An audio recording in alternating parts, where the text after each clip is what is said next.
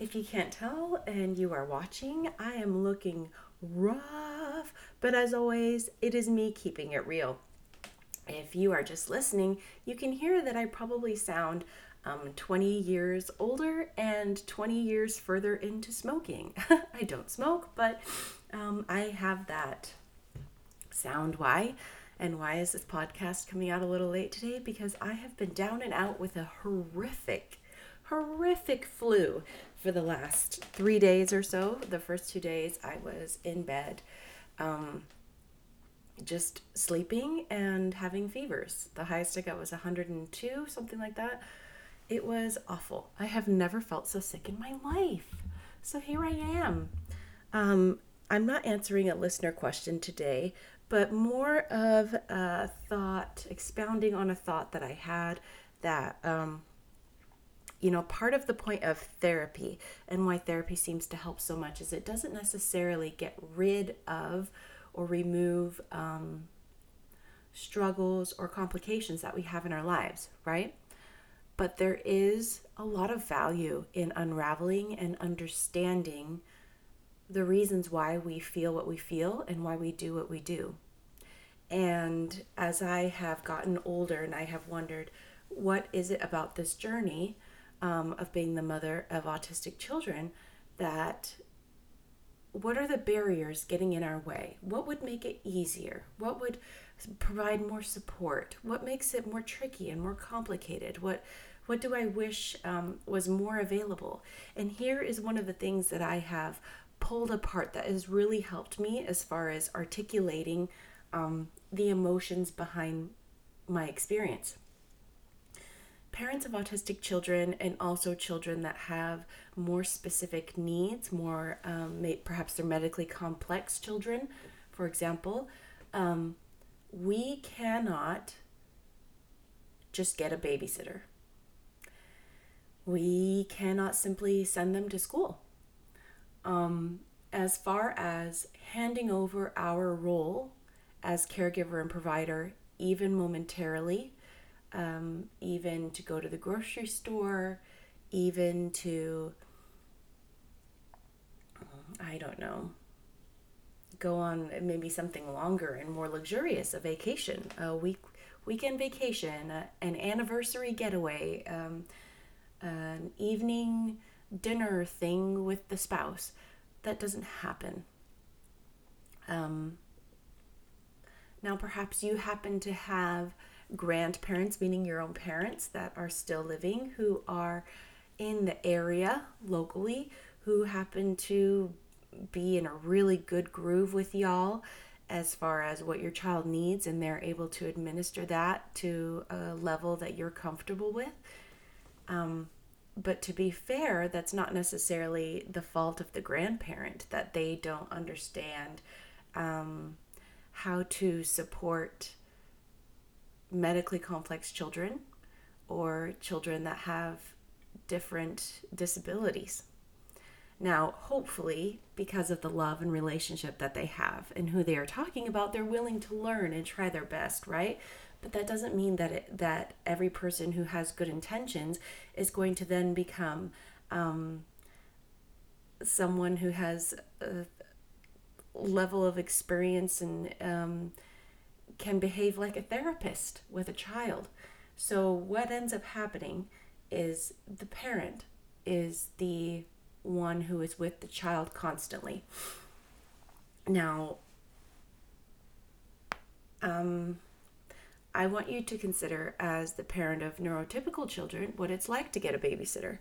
Um, you may find a teenager, perhaps in a church group that you attend, um, perhaps a neighbor who lives nearby, perhaps your 12 or 13 year old child um, is now mature, maturity wise at a place where they can look after the younger children.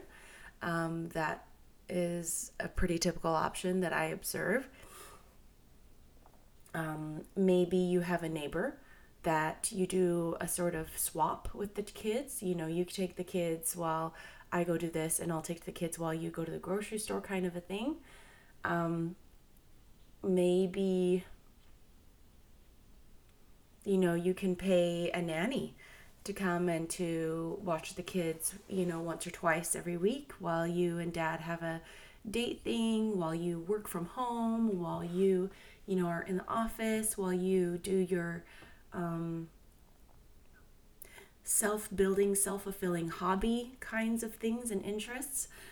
um, now, when it comes to childcare, we as parents of children that have more specified needs need more highly qualified individuals looking after our children. So, not only are they harder to find, you're lucky if you can find them. Um, once you find them, they are more expensive because they're more qualified. They have more training, they have more experience. And those are the people we need, but again, they're more expensive. So a lot of people can't afford the kind of care that they need for their children. It's just not something that they can afford. So it becomes a luxury for only people who can afford it. Now, if you parent neurotypical children, I want you to consider what that would be like. To never go on vacation without your children, never, never, never. To never go to the grocery store without your children. To spend every evening sleeping through the night knowing that your children are there. To um, not have any alone time with your spouse or your partner if you are not married to not really have time to seek out those other relationships independently that it will always be in the presence or including your child or perhaps you are at home looking through internet you know sort of dating sites and again it's always still in the presence of your child sorry i have an eyelash on my eye so i'm feeling it um, sometimes i am caught off guard by what that would be like um, and how simple that seems. Like that, that kind of blows my mind because I've never experienced that with any of my children. Being able to just say like, "Oh yeah, they're fine," or "Yeah, they might cry for a bit, but then they're fine." Um, we have to find people again that are more highly skilled, and luckily, we are in a position where maybe once a month we can afford, and we have found one person in this area who is more highly qualified who um, has worked with children with disabilities and specifically who are autistic, and she is comfortable with that kind of behavior. Now, is she more expensive? Yes, as she should be. Again, she's more qualified and she deserves that kind of pay. But that also means that we can afford that one on one time, maybe once a month. Um, now, consider also when you, we are in the home I don't really have time away from my child apart from when they're at school. So um, on the weekends, it's all day, um, and we have a lot of fun. Um, but what I have noticed with neurotypical children is that often they'll just like play on their own. They'll go do something else. They'll go um, watch a movie. They'll go play a video game. They'll go, um, I don't know, grab a snack or something. Um, and every autistic child is different. So this is just the experience that I have with mine. Um, and perhaps this may be your experience as well. My child um, often requires my constant attention, um, whether it's the desire for companionship. He just wants someone to be near him and to be around him, which is a very sweet and uh, lovely experience. He um, wants someone to play with him. He wants someone to see the things that he's doing, to say, wow, I can't believe that. That's so great. Good job. Um, now, would it be appropriate for me to draw some boundaries there and say, hey, I see that. I love that. I need a break, right? Absolutely. Um, but when I do present that, it turns into a, a battle of sorts. So I'm trying to be better at that, but that's very difficult in our family. But in other words, one of the adults is almost always with my youngest child. Um, like I said, whether that's playing with or um, helping to bathe or um, getting food for or, you know, entertaining in some sort, um, there just isn't a lot of breaks. So things like housework. um, have to be done while he is busy, um, while he happens to have be occupied with something, which is very rare. And so by the time we finally have any time for us, um, you know, where my youngest son happens to be doing something independently, my husband and I are having to fold laundry or do something else. Um, and again, that's not to say, woe is me in our lives. That's to help articulate um, something that is stressful for us to experience and what is helpful for us to name and to make peace with and unravel a bit. And um, I don't know why it took me, my oldest son is 12. I don't know why it took me so long for me to sort of put my finger on that and and articulate that difference between our families and neurotypical families um, neurotypical and you know health wise typical families um, where respite care is just a much more complicated thing to do. You can't just hire somebody. You can't just hire a nanny. You can't just hire somebody from your church group, the person down the street. You can't just count on your older sibling to be able to watch the younger kids. It's just not it's just not something that's in the cards. Um, and so the constant care is your responsibility.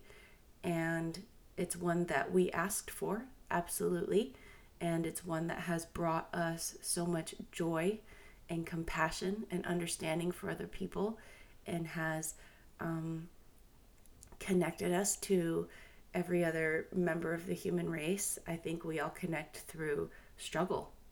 Um, that we all can look at each other and say, I don't judge you because I know you have a hard time sometimes, just like I do, and I wouldn't dare judge somebody in my shoes, so I won't dare judge you. Um, again, I know that was kind of an off topic um, podcast episode today, and I know it was quite short, but I know that there are some people that probably need to have that articulated for them, even if they were thinking it themselves but couldn't quite grasp it. There's something about that that is so fulfilling and validating and helps something that is big and scary feel less scary. Um, I hope there are people in your area. I will tell you that for maybe once a month, once every other month, that it's worth it. It's absolutely worth it to save your money and to find somebody um, who can do that. There are options for qualified respite care in different areas. Um, my only concern that I've had with that is that they're group respite care offerings where up to 30 kids can be um, admitted for this you know, evening of respite care where mom and dad can go do something else. Um, my concern is how that would be for my kid. I see a lot of potential for issues in that situation. Anyway, there are those kinds of programs available locally within your community, usually. Um, I would also look for substitute teachers um, who are looking for extra money on the weekends. Um, student teachers, if you happen to live in a college area, look for student teachers who you know have their own transportation who perhaps are studying special education um, it would be invaluable for them to be able to come and work directly with your kids um, to give them some real hands-on experience um, those are all obviously vet them get get um, references. You don't want strangers just coming into your house you know? Um, and again, none of this is to say that we wouldn't wish to have this life, um, but acknowledging the struggle does not diminish the joys that are involved. There is wonderful and really challenging um, moments throughout all of our journeys and all of our lives, and I am highlighting the ones in ours. So I hope this was clarifying and settling and a bit of an aha moment for some of you all. Um, I imagine this may be a good one to send off to somebody to say, This is what I have been thinking about. This is what I was trying to articulate. This is something that, you know, was kind of caught in the back of my mind and I couldn't quite put words to it. Um, maybe someone you want to give a hint.